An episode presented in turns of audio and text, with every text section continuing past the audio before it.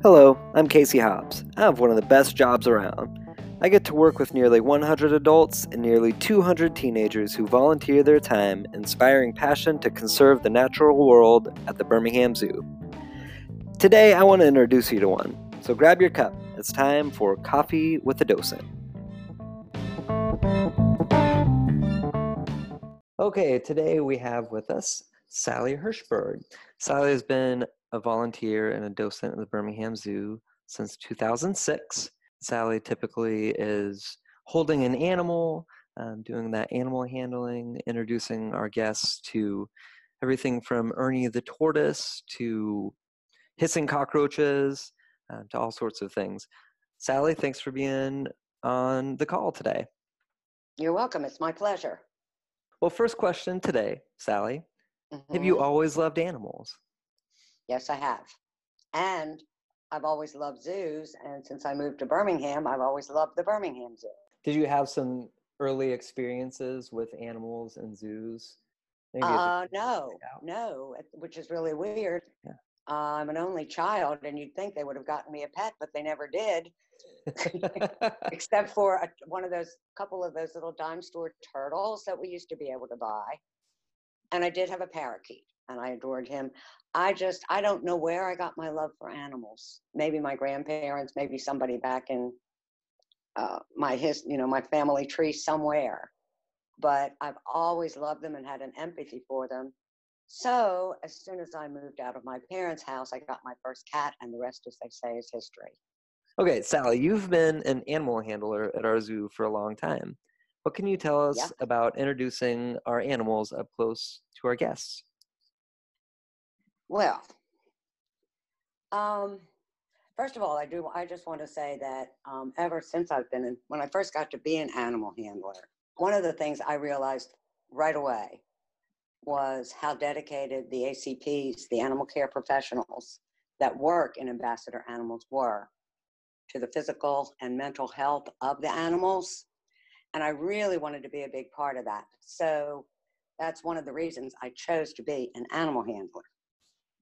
And what I love about introducing animals to people is that we get to, I get to educate them number one on animals that they don't know anything about sometimes and number two animals that they may have been frightened of and i actually have an example i was doing an animal demo for a birthday party this was several years ago it was back when we still had the old auditorium and um, some of the older volunteers and docents and staff members will remember the old auditorium. It was cool. It was falling apart, but it was cool. it had stadium seating. It could hold 200 people. So the seats went, you know, from the ground up, just like in a theater. It was like sure. a theater. And when we do birthday parties, we ask beforehand if a snake, if it's okay to bring a snake, because some people don't want snakes. Right. In this particular case, they said it was okay. They didn't say no. So I took a snake. Well, the people came in, and the birthday girl and her mother came in. So I took the mother aside and I did say, I said, You didn't request no snakes. So I brought a snake. I hope that's okay. Well, the mother got this look. Uh oh. Uh huh. and she, yeah, she said, Well, it might be okay for my daughter, but I won't get anywhere near it. With that, the kids all sat in the front row. It wasn't a huge party, all sat in the front row. the mother went all the way up to the very top of the auditorium. So I went on to talk about the snake and I explained all the reasons that snakes do what they do. I explained their adaptations. Uh, I explained what they eat, how they're good, you know, good for the environment because they keep rodents under control, et cetera, et cetera. Well, then the next thing we do in birthday parties is we let the birthday child pet the animal first then let all the other kids pet, then the birthday child gets to be the last one to pet as well. Sure. So I wasn't paying any attention to this mother at the top of the, the place.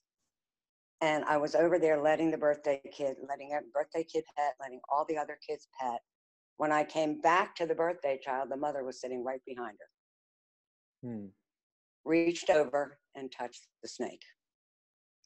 So to me, that says how important educating can be when talking to people about animals, how it can change their perception very quickly once they know something about the animal. A lot of times I have found the children are not the problem, it's the parents.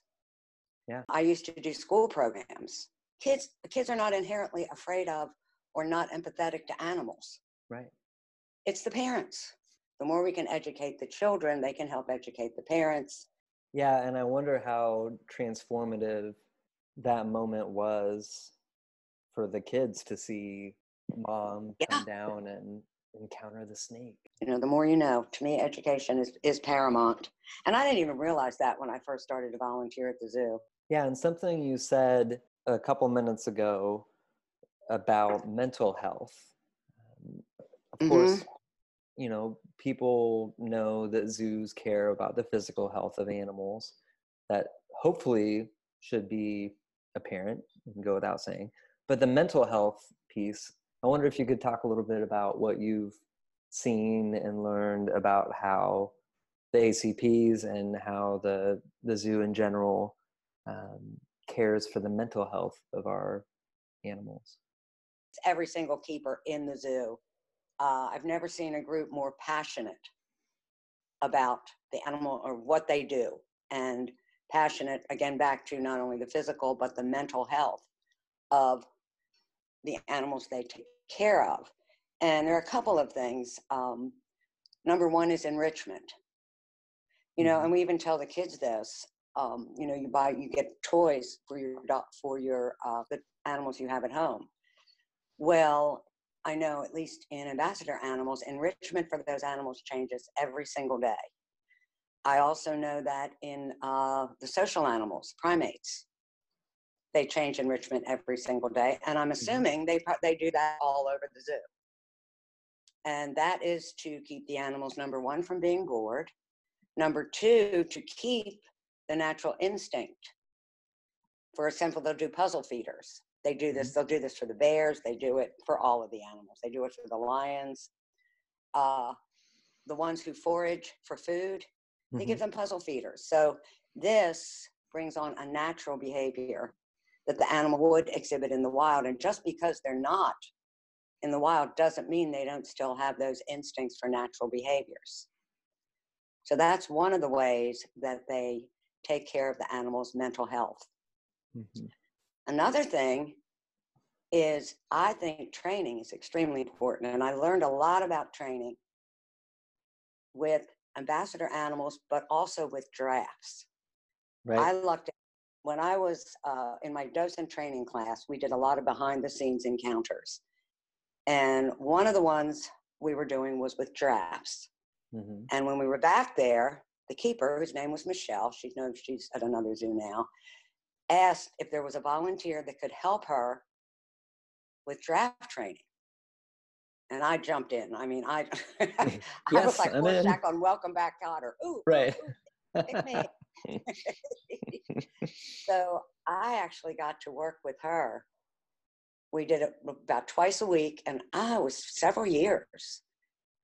And what she was training, the main thing she was training them for was to participate in their own blood draws.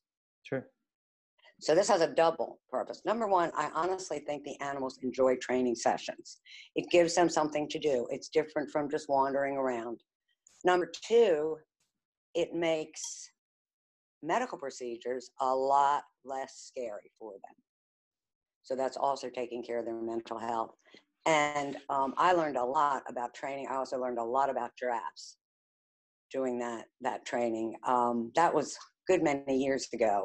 The giraffes that we have now, those giraffes that I helped train are gone. hmm Uh, they passed away, all Mhm. of them. But one of them was Willow's mother. So there's still a connection. Oh yeah. The main one that I helped train was Juno, and she, uh, her daughter is Willow. Hmm.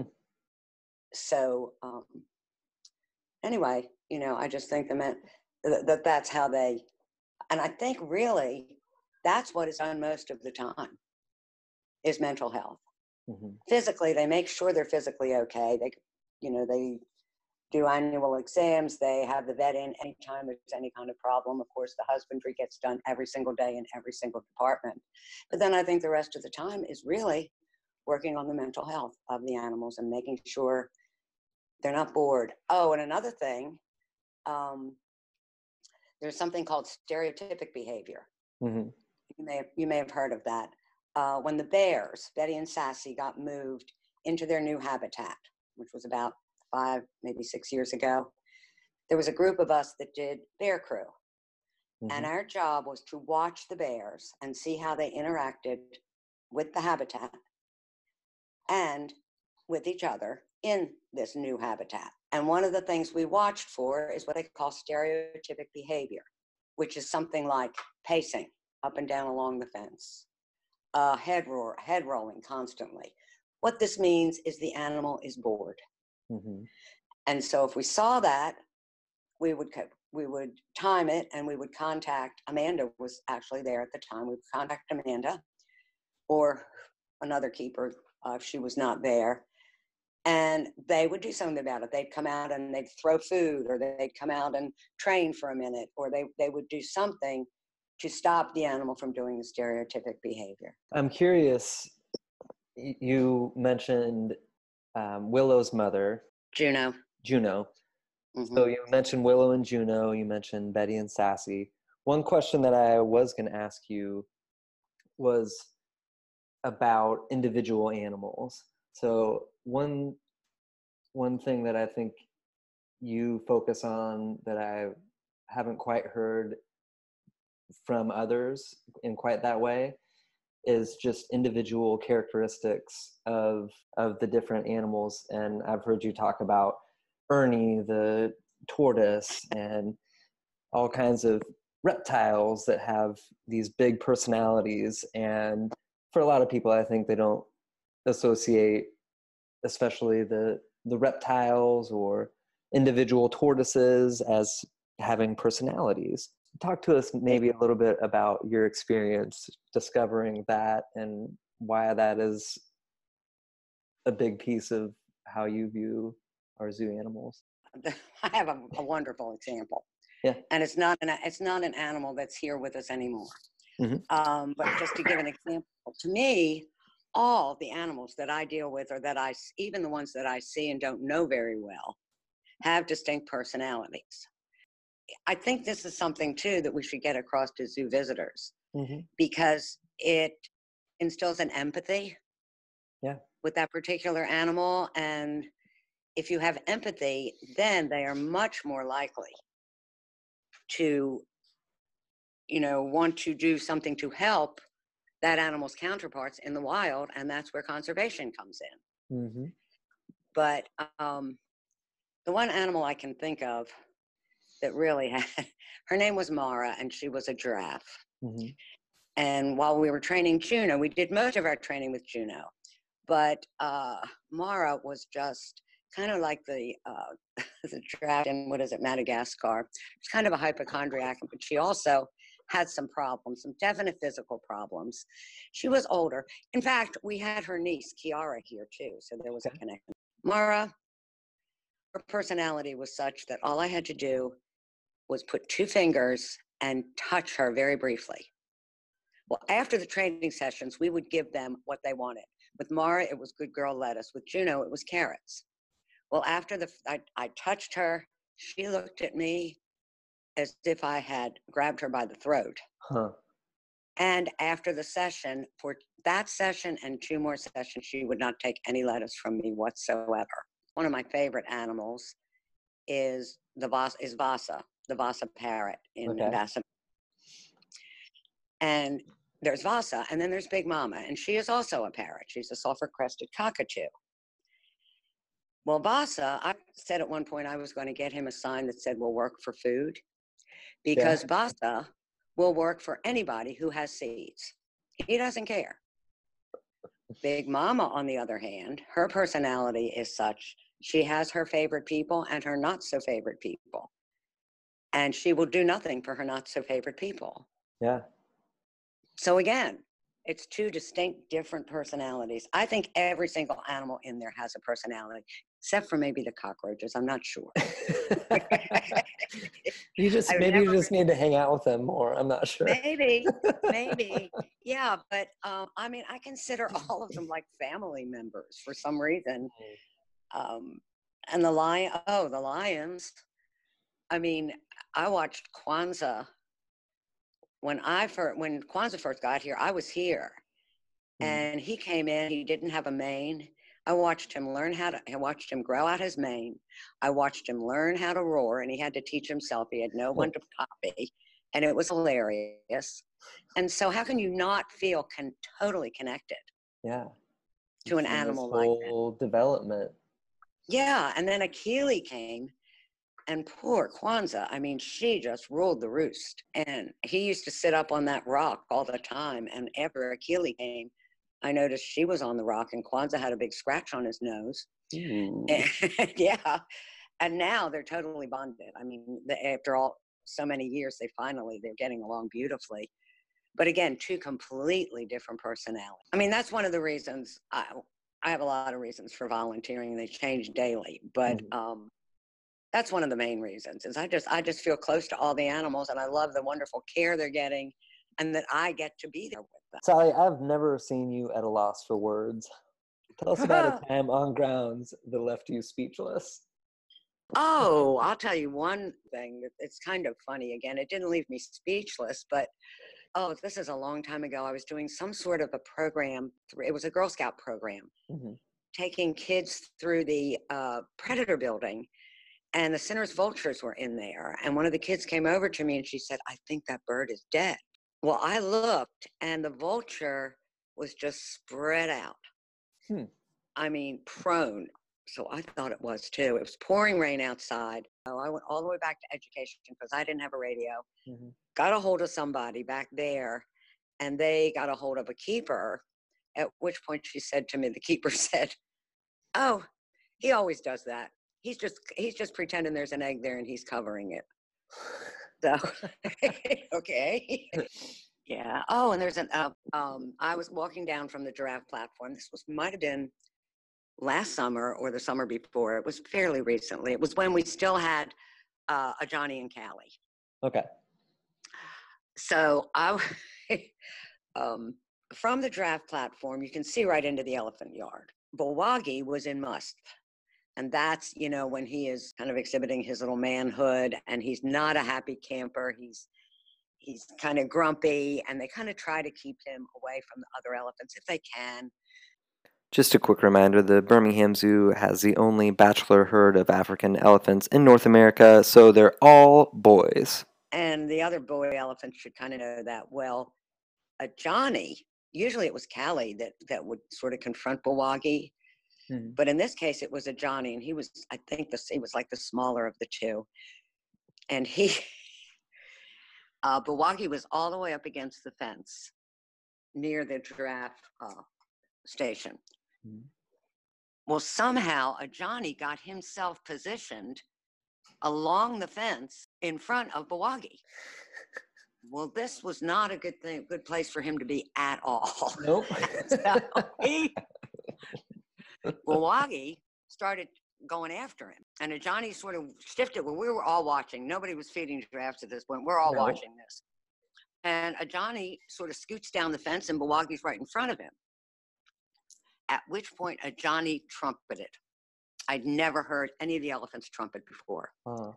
It was like, help. You're on your own, man. I know. And I was just about to grab the radio and call the elephant keepers and say, hey, we got a problem. When I saw them, they heard it. I saw them all come out. hmm Every single one of them, they came up and they had food and they were just trying, they were distracting Bulwagi. They got it under control here. very quickly. But the best part was once they sort of got Bulwagi away from Ajani, a Johnny took off. Elephants really don't run, they kind of trot. But he was going as fast as those elephants' legs would carry him back toward the lair. And every step he took, a little poop came out. and I won't even say what we said. But so I don't know about speechless, but it was I really it. it, was- it was pretty funny. so that that'll be my animal one. I think that's a good one. yeah, yeah. So, Sally, you've been a volunteer for a long time at our zoo. Tell us about where the zoo was when you started and where it is today. Well, first of all, I remember how it was when I used to visit the zoo. I've been hmm. here in Birmingham since 1981. Okay. And I used to take about three times a year. I'd take a day off from work and just go to the zoo all by myself. My daughter once said, Don't tell my friends you go to the zoo by yourself. They'll think you're weird. There's nothing weird about it. And, you know, and back then it was when they didn't have the new habitat. I first started, the elephants were where the rhinos are and that Mhm. was all they had was that little area and we had two uh, susie had passed away by the time i got there we had one asian female named mona Mhm. mona was the, the matriarch of the zoo but she was housed just in that little area where the rhinos are now mona apparently loved that when she passed away she pushed the envelope she was i think maybe 65 when she passed away Mm. she, she outlived her whatever her longevity was supposed to be Sure. and she really had staff she didn't have keep she had staff Right. and when she passed away they had a memorial service for her. And like three generations of people would came to it Oh grandmothers goodness. mothers kids because she had been here for so long Yeah. i mean she was so loved at the keepers it was like everyone's grandfather had died or grandmother soon after her death is when the the, the new elephant yard was being planned while she was still alive Mhm. but then they built the big elephant yard and of course you know what that looks like the rest is as I say is history Mhm. and the main reason i volunteer Mhm. which changes every day is that no matter what i do out there i feel needed and i feel appreciated and i do feel that i am contributing to getting the zoo's mission across to the public Well, I agree, Sally. I want to thank you again for being on the call and on the podcast today. all righty All right. bye